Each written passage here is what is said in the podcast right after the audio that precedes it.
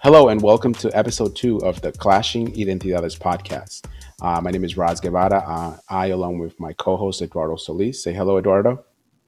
Hello, people. Um, uh, we are here for our continued conversation about education, uh, New York, and our own personal stories of being Mexican-born New Yorkers, kind of navigating our professional careers. And we episode one was a wonderful conversation, a very raw very emotional conversation between Eduardo and I about telling our stories, a little bit about our history, um, a little bit about our, our, struggle as undocumented students here in New York. Um, Eduardo, tell me a little bit about the feedback that you received from, you know, friends and family or or coworkers that you received after our first episode.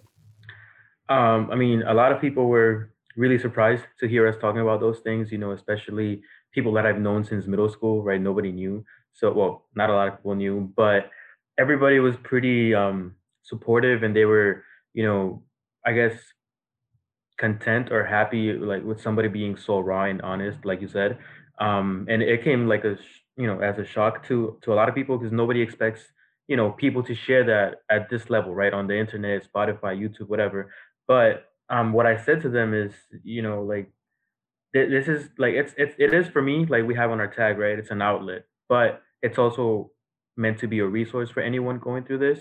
So I've gotten in touch with a lot of people kind of um, navigating the same circumstances and also mentors of mine who knew about my situation. Um, they reached out to me and they said, you know, really proud of you guys both. You know, it's this is really necessary work. Um, and yeah, I mean, I've just been trying to do what I can to reach people who are going through the same things, and I, I think this is helping a lot. Uh, yeah, and, and listen, I I work in sports media. I work in in in a career that you seldom have the opportunity to have conversations outside of sports. Um, and I heard from a lot of people who were like you were surprised um, that I faced the ordeals that I faced. And I'm not here. We're not here. Neither of us are are here uh, to pat ourselves in the back or to or to you know oh, look we we've you know we've made it we've made it despite all these struggles. We're not doing that at all.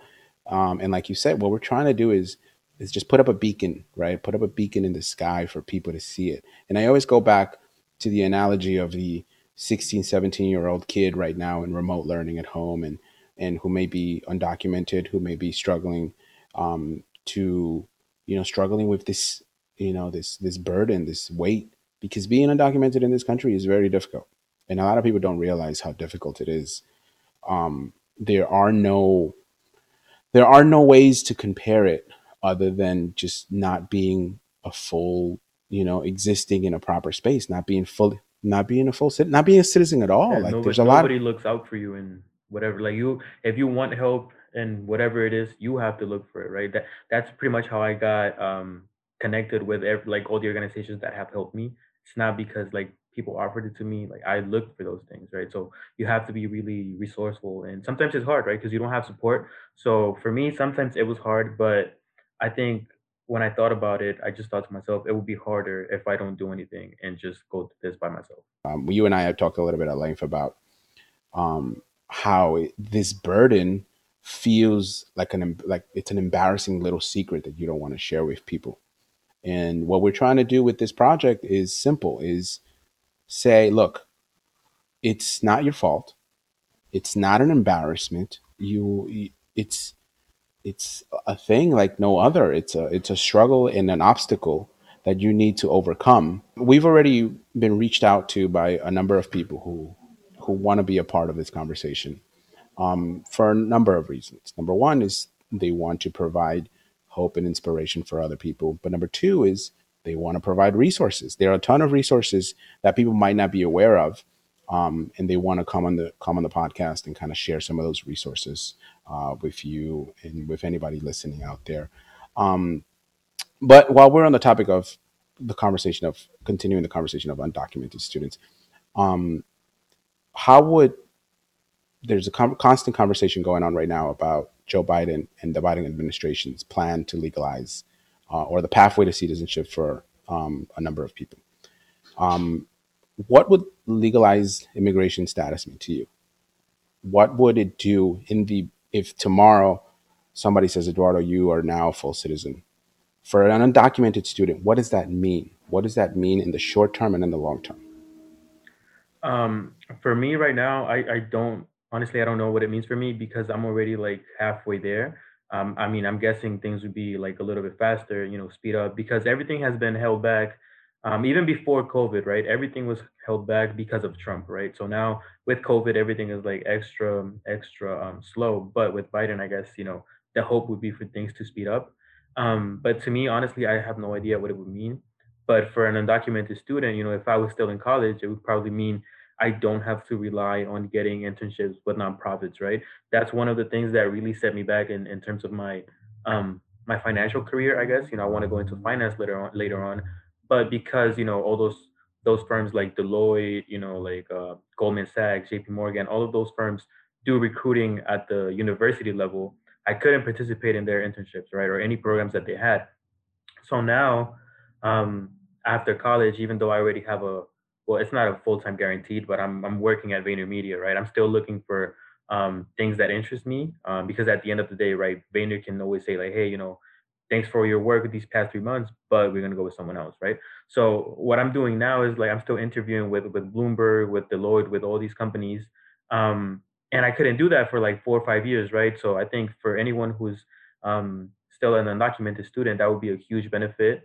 Um, not just because of their their career, but they can potentially get like uh, financial aid. They can get help from the universities themselves, right? So I think it would just be a positive overall, and they'll be able to work, right? So uh, one of the struggles that I had was not being able to work um, legally, and it, it's tough, you know, like working as an undocumented person. There's so many things that go on at the workplace that nobody addresses because nobody knows how to or they're afraid to, right? Um, and a lot of times, even like if you if people do know their their their bosses actually take you know they they they reprimand them right so or they just don't pay you or whatever like I, it never happened to me thankfully but i know um firsthand it happened to my uncle to my stepdad right so you just never know what happens Yeah, no, uh, listen, man. Uh, I mean, it seems that the Biden administration has is pledging uh, to do uh, some important work, and the U.S. Citizenship Act of 2021 should be should be a great step forward um, for allowing people to come out of the shadows. Um, it's it's very important for people to do their own research, for them to pay attention to exactly what's happening wrong with the laws.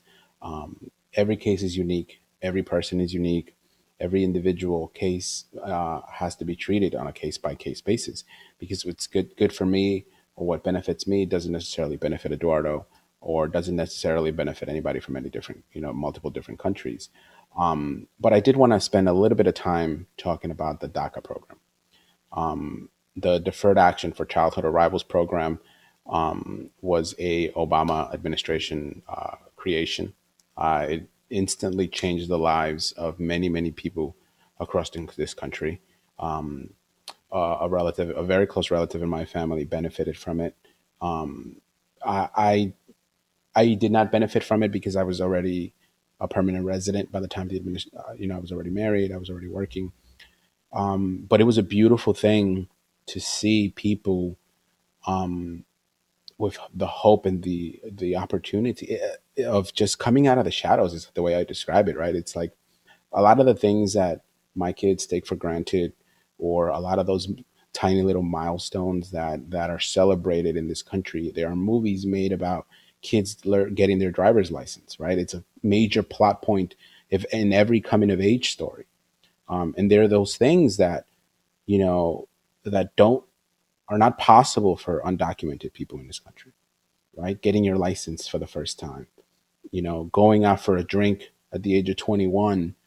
It's not something that undocumented people could do because they don't have an ID to go into a bar. And if you don't look old enough, they're not going to let you in. And trust me, that's a, you know, that's that's a memory that is robbed.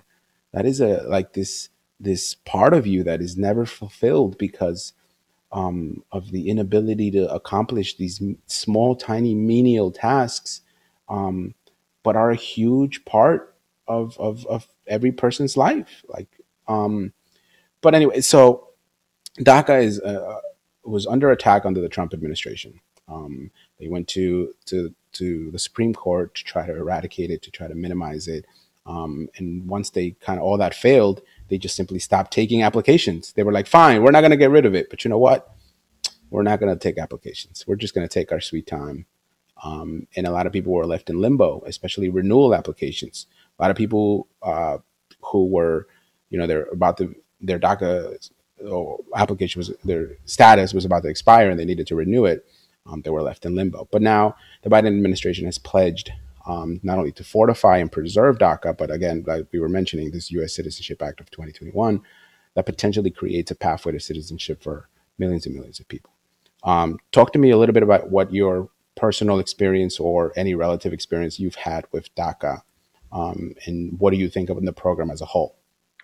I have no experience with DACA. I was not eligible to be part of that program because I left the country um, in 2008, right before Obama took office, and I came back in 2020, in 2010, right? So I wasn't eligible for that.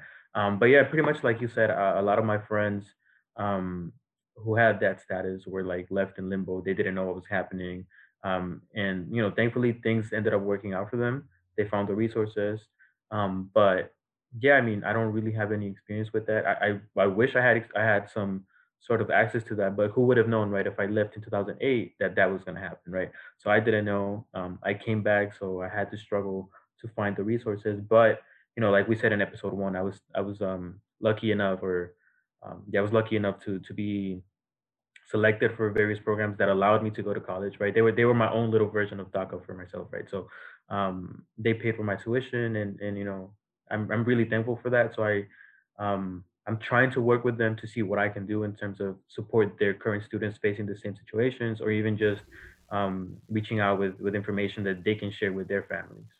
Right. And again, DACA is not the end all be all. It's, uh, and a lot of people think that, oh, uh, they talk about dreamers, kids who were brought here, like myself and like you, um, as children who, who didn't have a say in the matter. And we talked a little bit about it in episode one. Um, but DACA is not a permanent solution. It's, it's, it's meant to be, yeah, it's meant to be a stopgap um, to uh, you know, a, more permanent solution uh, enacted by Congress. Um, and, and that's what we hope this USS, U.S. Citizenship Act of 2021 becomes that.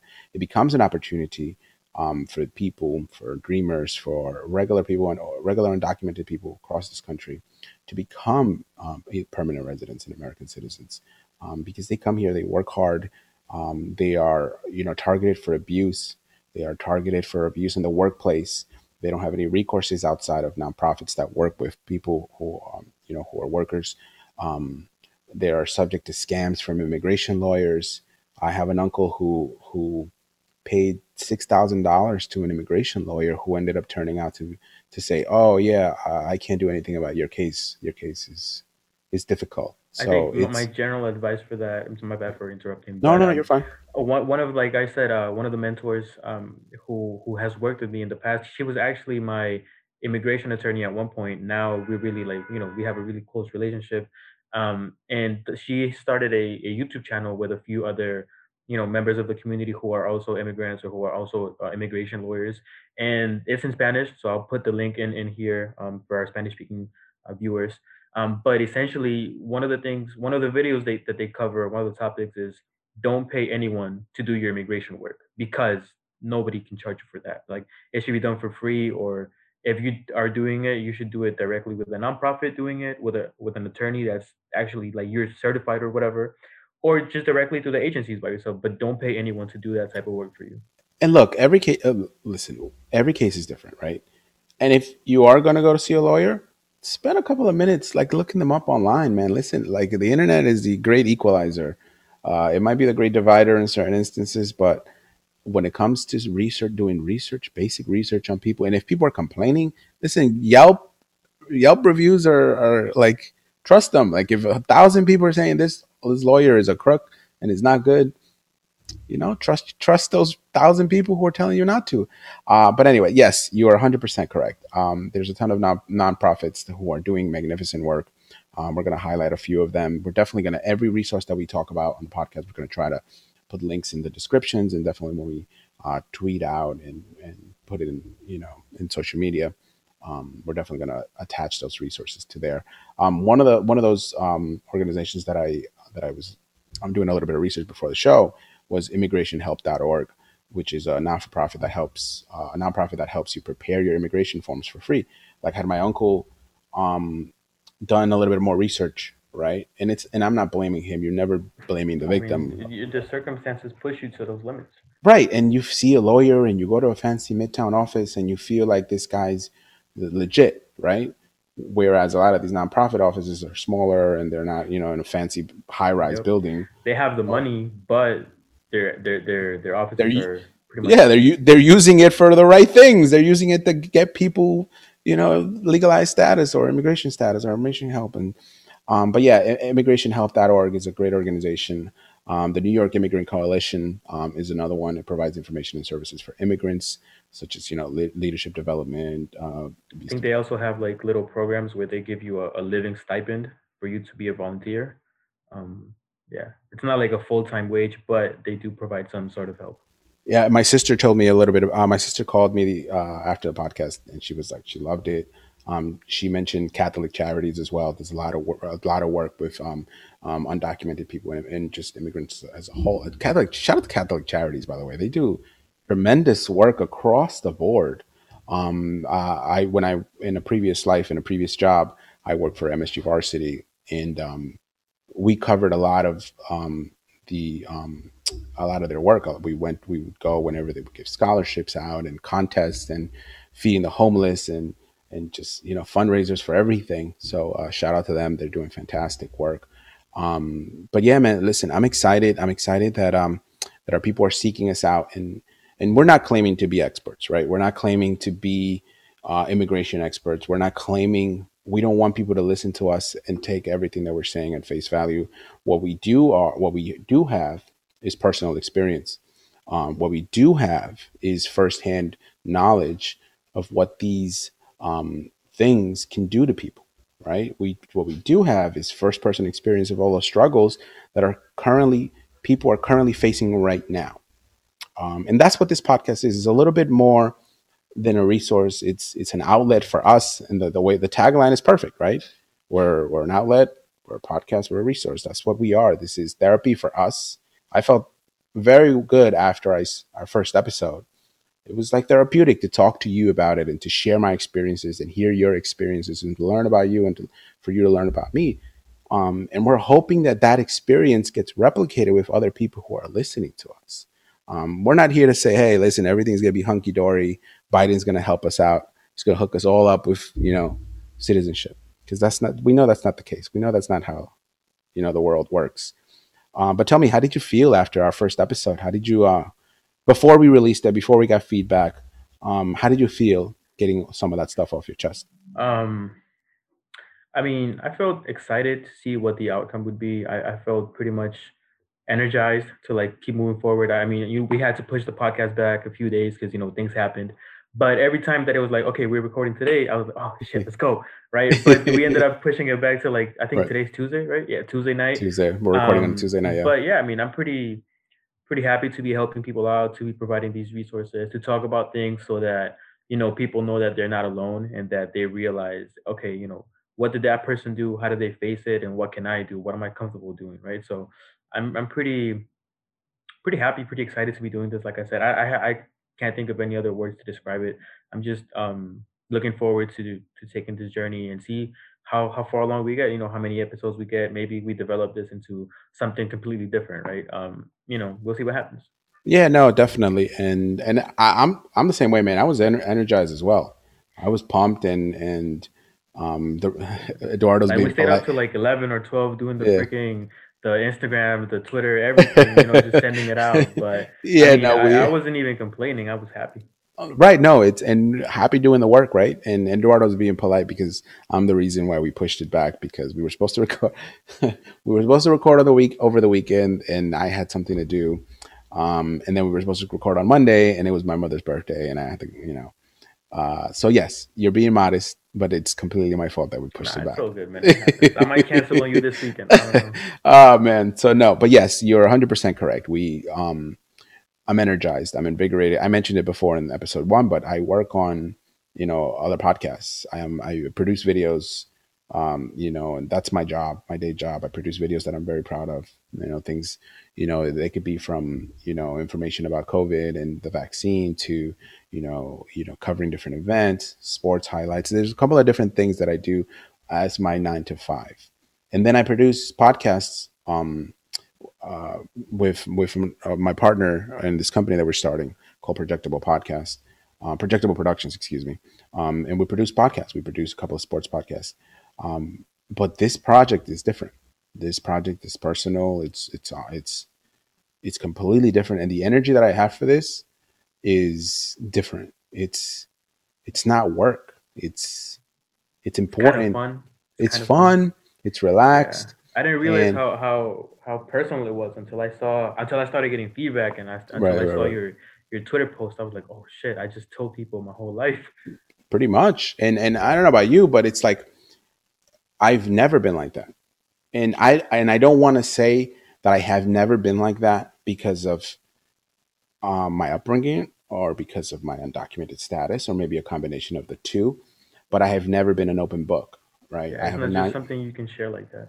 Right, it's not. I have a nine-year-old son who who is like this happy-go-lucky, joyous child, and many a times I see him and I wonder how I was like at that age, right? I remember thinking that at nine, um, we had just uh, moved into our own apartment. Like because when we arrived, um, we lived with my grandmother. It was my mother, uh, my my sister, and I, and we were struggling to get by. If my mother, my I rarely saw my mother because she was working long hours um, as a seamstress in the garment district, and I was essentially being yeah, I was essentially being raised by my grandmother. Um, but in reality, I was by myself more often than not. Yeah.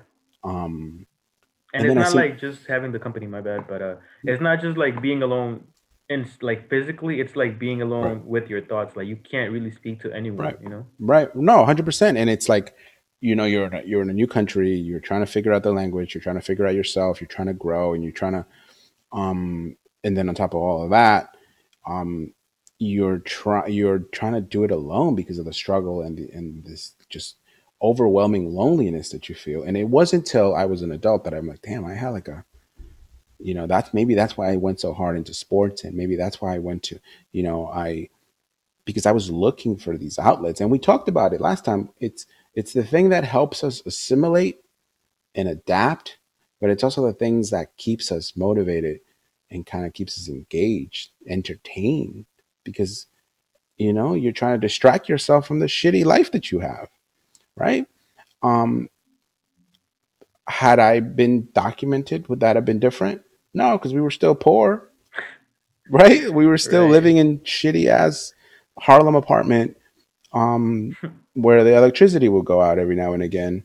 And uh, you know, I would think, oh, we got crappy wiring or something. No, it's like my mom didn't have money to pay the goddamn electricity, so the light would go. Con Ed would shut us off. You know what I'm saying? It's like those things. And then now I see my son, and his biggest concern um, is when he doesn't have a book to read, or when his charger on his iPad breaks, or my son panics, like has panic attacks because he has like a low grade on a test but these are his concerns, right? And we talked about like struggling versus succeeding. You can't focus on succeeding when you're trying to survive and you're you know you're struggling. Um, so tell me a little bit about what your experience was. Like, I know we, you know, you know, it's similar to mine. And did you have that isolation? Did you have that kind of loneliness um, as a child growing up? Um, so I, th- I think for me it's a little different because I grew up for eight years, you know, in Mexico with my my my grandparents, my cousins, you know, my, my mom's siblings. So I was always surrounded by people. And that kind of didn't change that much when I first came to the US because um we were with um my mom's cousins. So I had their kids around me. So I never really thought about those things. And I was I was growing up. I was I was a little kid. I think the pressures of life hadn't gotten to me yet. So I was I was like, okay, I was chilling for a little bit. But then the second time when I came, um, or even when I moved to Chicago when I was a little bit older, I just It's not that I was lonely, I was just always alone. Like, I wasn't lonely, I wasn't sad, I was just always alone, you know? It was like it was normal for me because, like, 1, I'm a I'm an only child, and 2, Chicago was really rough, so my mom rarely let me go out, and if she did, she only let me go out to my my neighbor, like, at that time, there was my 2 best friends, they were bro they were brothers, so they would either come to me or I would go to them, right? So I was always I was always there. But coming to New York is way different. It's way different because every especially like if you think to like the summer or the spring, everybody's always on the block, you know, just shooting the shit, right? Everybody everybody knows each other. And when I moved here, I didn't know anyone. I, I was just like that kid who lived like in the middle of the block, right? So literally I would get up in the morning, go to school, and I went to a Catholic middle school. So we didn't end till like 4 p.m., 4:30 maybe. So by the time I got home, it was like six o'clock. I didn't have time to do anything, right? I was just always in school or at home. I was doing homework. And then high school came and I think that's when I started getting like a little bit more um more out there. Like in middle school, yeah, I had my friends and we hung out and everything, but I'm still in middle school. I can't do much, right? Like there's not a lot that middle school kids can do. Now I I, I don't know, I guess it's different now. I'm not sure. But then high school came and that's when I really like, oh shit, you know, like people are inviting me out, people invite me to parties, I'm playing sports, I'm you know, I'm doing other other things outside of school, right? So um, I don't think I ever like doubted myself or I ever got like really sad. Um, I think that was mostly in the beginning because I didn't want to be here. I wanted to be with my family, right? So, um, in the beginning, like yeah, I was sad, um, and I, I was heartbroken pretty much. Um, but then you kind of start getting used to this. It's kind of like a like a breakup, but not really. You know, like as time goes on, not that you feel better, you just get used to it. So it's like you don't you don't feel as heavy, right?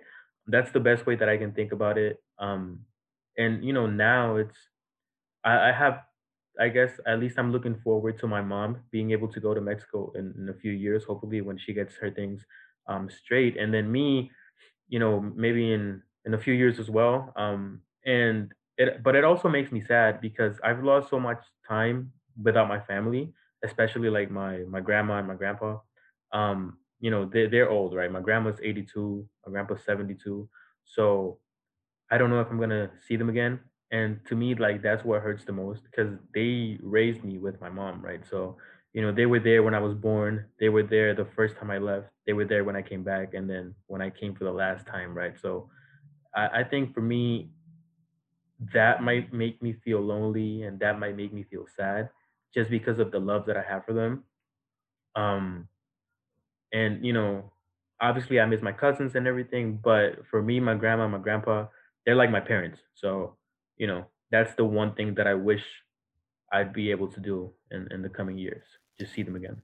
I mean, when people hear the words family separation, they automatically rush to, you know, the kids being separated at the border from their parents. And yes, that's incredibly difficult and incredibly, you know, ungodly to think of.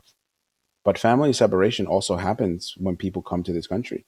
They're separated from their grandparents, they're separated from cousins and families and relatives, and those relationships are severed. There's no, yes, you continue to have conversations, but at some point you just drift apart. And that is almost as painful, right? You're talking about your grandparents.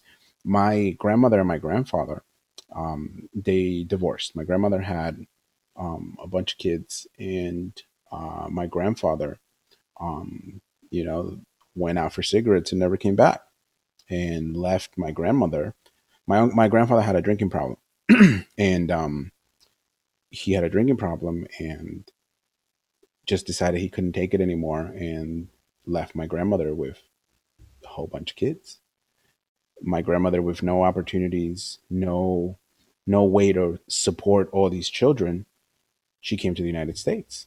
And that is how, you know, our immigration story began with her. She came to New York in the early 80s and she benefited from the Reagan administration's amnesty in the mid 80s. She legalized her situation, her paperwork. Um, but by her coming here, it began um, the chain migration. It became my mother, my aunts, um, and eventually it became that the majority of our family was in the United States. My grandfather um, eventually so became sober. He remarried and had other kids. and reestablished a relationship with his kids. And for the most part, it was a pleasant conversation. But you can't you can't be a parent over the phone. And there's a lot of trauma in my family um, between all my aunts and uncles, my mother's and my mother, and, and my grandfather. And flash forward to 2020, it's all cordial. Everyone, you know, is pleasant.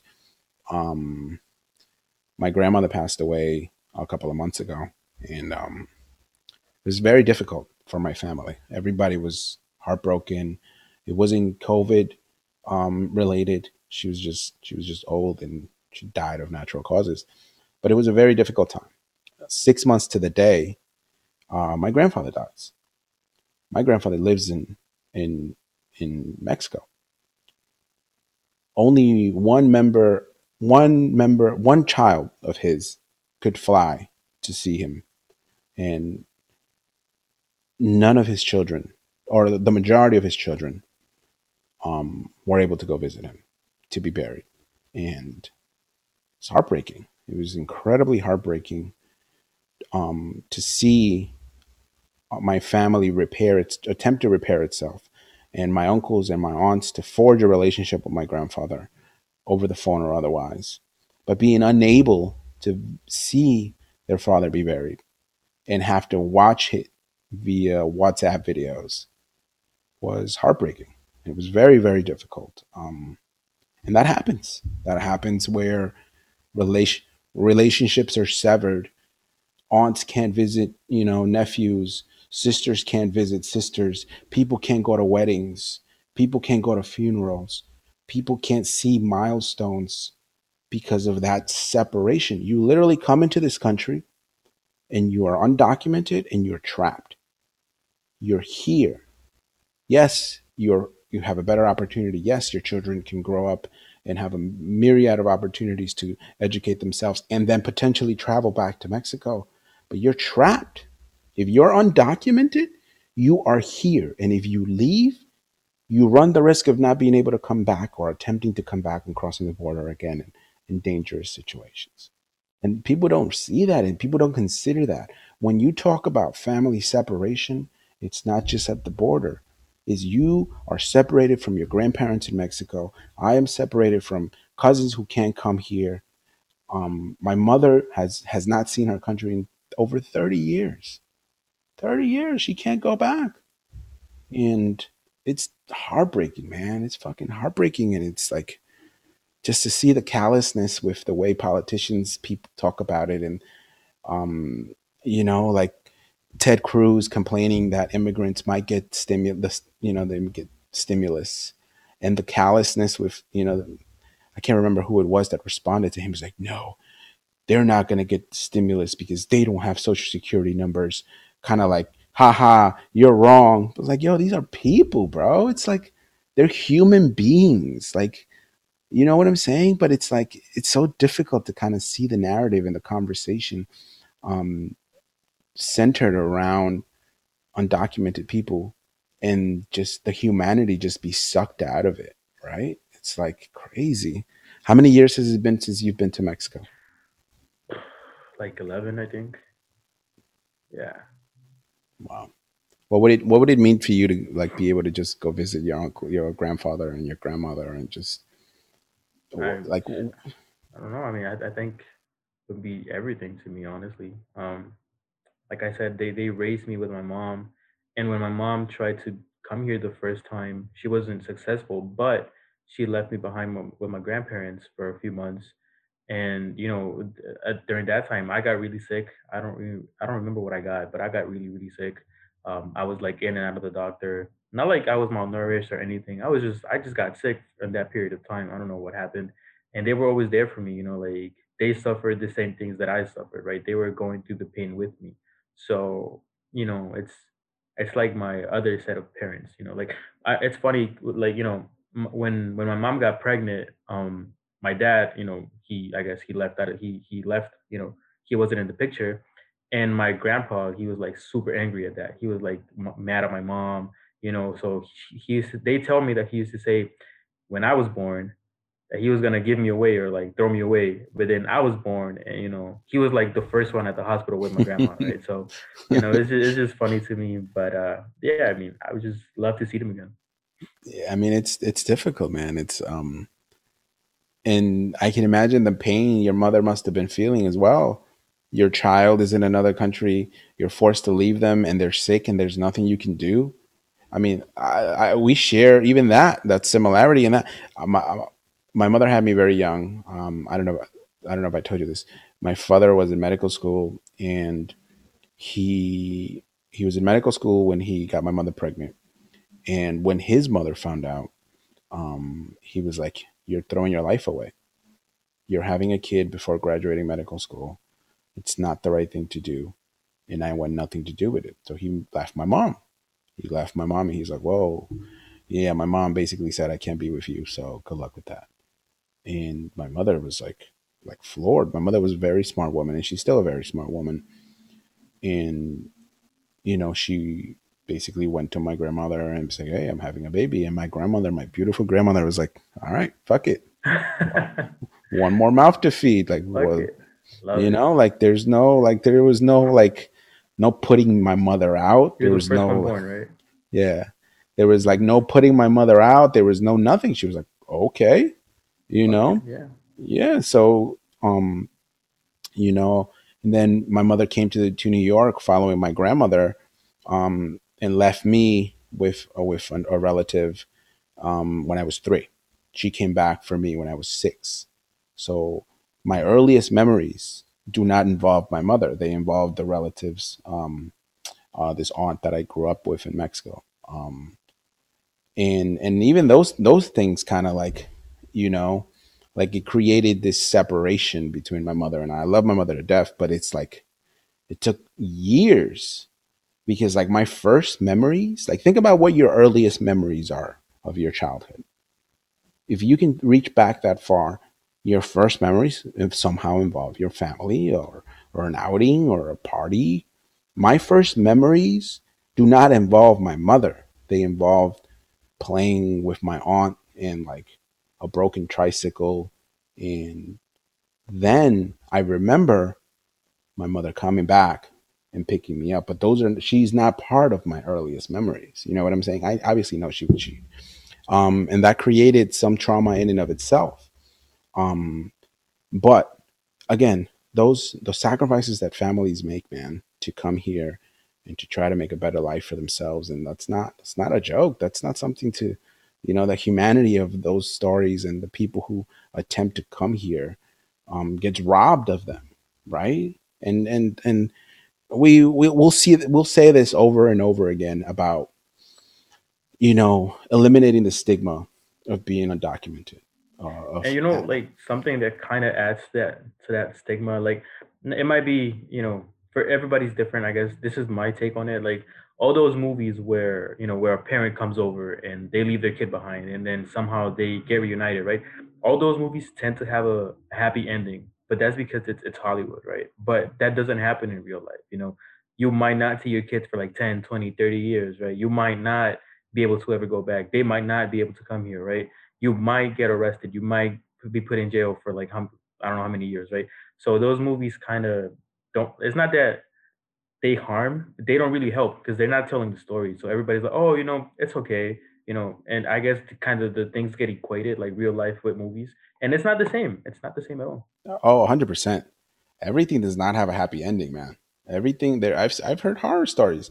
I um I worked on a documentary called In the Blood. Um it's about these two baseball players, um superstars. One of them actually just signed a 340 million dollar contract. Oh, is that the one you posted Uh, on Instagram? Fernando Tatis, yeah, he Nice. um he was the one half of that documentary, that, and we focused on uh, the multi generational family that created this baseball superstar.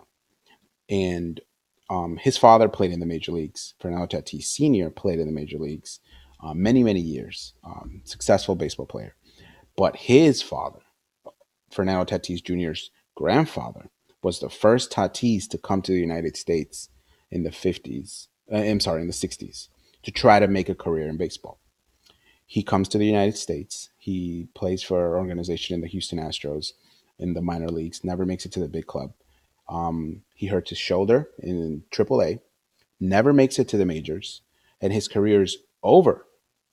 So the trauma that he felt, right, at not being able to provide for his family, having a newborn in the Dominican Republic, and not being able to provide for that newborn, um, was too much for him to bear right? And I'm not making excuses for him, and I'm not telling my because this is not my story. This is the story that Fernando Tatis Jr., Fernando Tatis Sr., um, and the elder Tatis told us.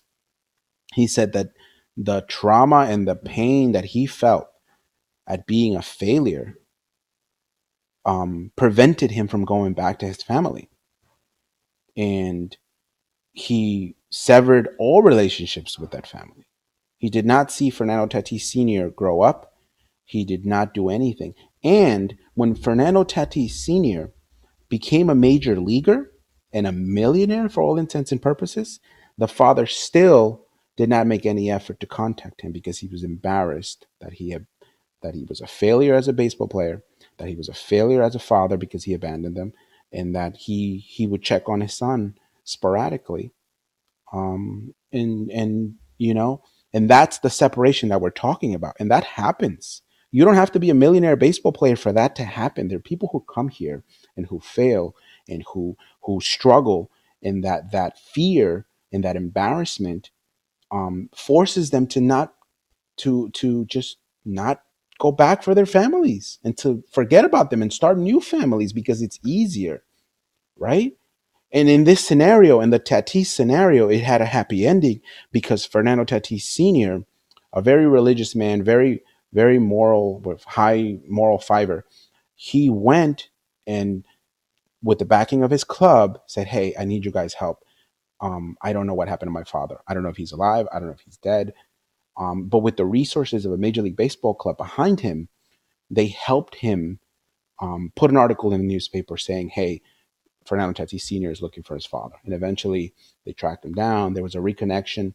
And this story did have a happy ending. Fernando Tatis Sr. repaired his relationship with his father, who abandoned him. Then Fernando Tatis Jr., who just signed a major league deal, now grows up with a father and a grandfather and a full unified family, right? He reaps the benefits of a of a happy ending of a reconnected family. But that doesn't happen often. I'm telling you, I know firsthand f- relatives of mine who have abandoned their families and created new families. Now, does I mean yes, that doesn't you know bode well for them, but it's a sim it's it's a, it's a symptom of the separation and the, the the the feeling of being alienated and just it's just a difficult situation, man. It's a terrible, difficult situation that happens time and time again. Um, but anyway, shout out to our moms, right?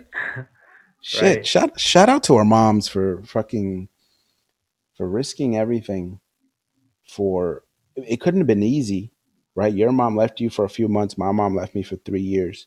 It couldn't have been easy to separate. I couldn't stand the thought of being away from my son for Yeah. 3 months, 6 months.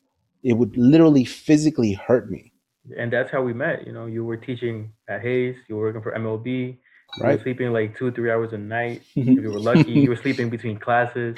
And I remember you telling us, like, yo, I haven't seen my kid in like two weeks, man. I miss him. No, And like I laughed because I was like, oh, that's you know, like not like I'm making fun of you, but I was like, no, no, yeah, I got of it. funny, you know, for him to say that to us. But I didn't realize like, oh shit, he really hasn't seen his kid in two weeks.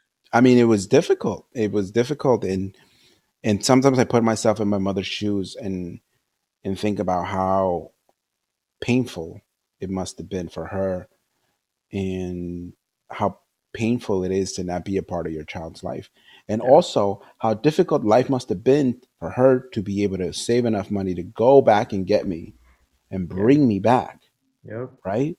Um, because we did, I didn't come in a plane. I crossed the border.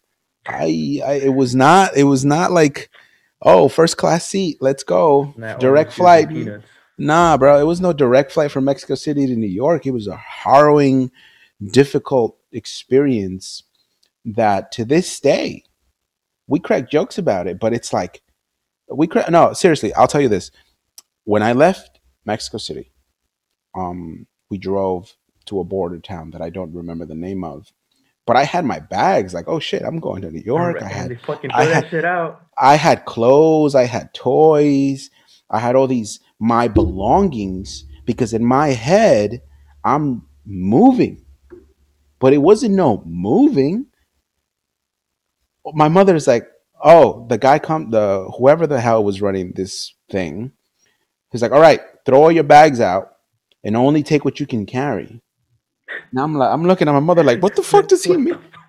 What does he mean? I'm Yeah. not throwing my shit my shit out." You know what my little six year out six year old ass did? I said, okay. I went to the bathroom. I put on five, six pairs of jeans, on my shirt. My mother's like, yeah, you're not gonna make it. It's 98 degrees. You need to Yo. take that shit off. And I'm like, what the? F- why do I gotta throw my shit out? But it wasn't a move, bro. It was not a move. I wasn't moving. I was attempting to get to a place, right? I was attempting to get to a place. That's pretty funny. Put on your jeans. Uh, dude, I had every I had toys in my pockets. I had toy cars like everywhere. I'm like, what do you mean? I'm not throwing my shit out. And that's how a six year old thinks, Yep. right? And um, it's difficult. It's a difficult thing, and we joke about it now, but it's like, can you imagine when, like, again, I go back to my analogy of my son, but like, can you imagine me telling him, all right, pick up everything that you can carry, and we're gonna move. We're gonna go to a different place, but only what you can carry. Don't worry about your toys. Don't worry about your clothes or sneakers or or none of this shit. Only what you can carry. And I know that that's a unique experience to people who come to this country. Um, it's tough, man. It's tough. Um, anyway, uh, this is a. I, I feel like this isn't even like a podcast, bro. I feel like this is like a therapy session, and I'm like just getting conversation. Yeah. just getting shit off my chest and like it's uh it's and i guess part of that part of the charm of this is that is that we're being honest about our experiences and yes we're going to share resources and yes we're going to talk about like what's going on but we're not we're not immigration experts we're not immigration we're not lawyers We're gonna have immigration experts on here, but great we're not the segue. experts. great segue. Um, we're definitely going to have experts in their fields. Um, we have a couple of guests already lined up, um, some nonprofits, um, maybe some politicians, maybe some, you know, some, Some celebrities. maybe some Oh, one celebrities. celebrity. One. Cele- I'm not gonna jinx it, but one celebrity, maybe. Cross our fingers. Um, but again, it's just about like having honest conversations about individual experiences because every experience is not the same. Every experience is not like mine. My experience is similar to yours, but it's not identical, right? And we're just fleshing it out. We're fleshing out this this you know this these people who live under the shadows these people who you hear about in the newspaper in the news we're going to flesh them out we're going to tell you look i was undocumented eduardo was undocumented these people are real human beings. They're real people. You know what i'm saying? They're not just numbers or lack of numbers or lack of social we're like real people real human beings with real problems whose life is made worse attempting to make it better right? Because that's why we come here. We come here to make a better life.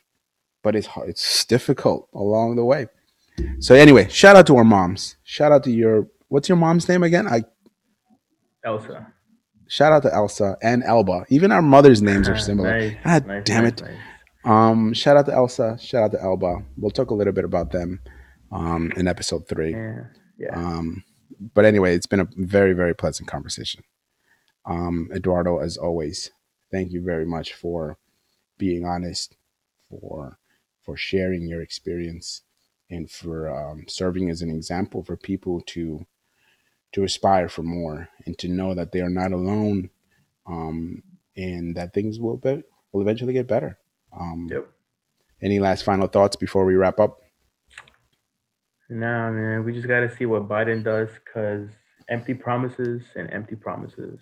right we gotta we gotta hold them accountable Yeah. we can't just believe everything they we'll say See, we'll see. We might. I don't know. I feel like talking about the Citizenship Act for uh, for 2021. It's a lot because there's a lot in that bill. Um, I don't. I think we need maybe like one episode alone just for that. But there's a lot of things in there that I don't agree with. Like, um, I think I wrote in our rundown. You know, handing um, or helping or ha- handing aid to Central American countries as long as they take care of the corruption and the crime and all of that. But realistically, all of that's going on because of the part that the U.S. has played in that, right?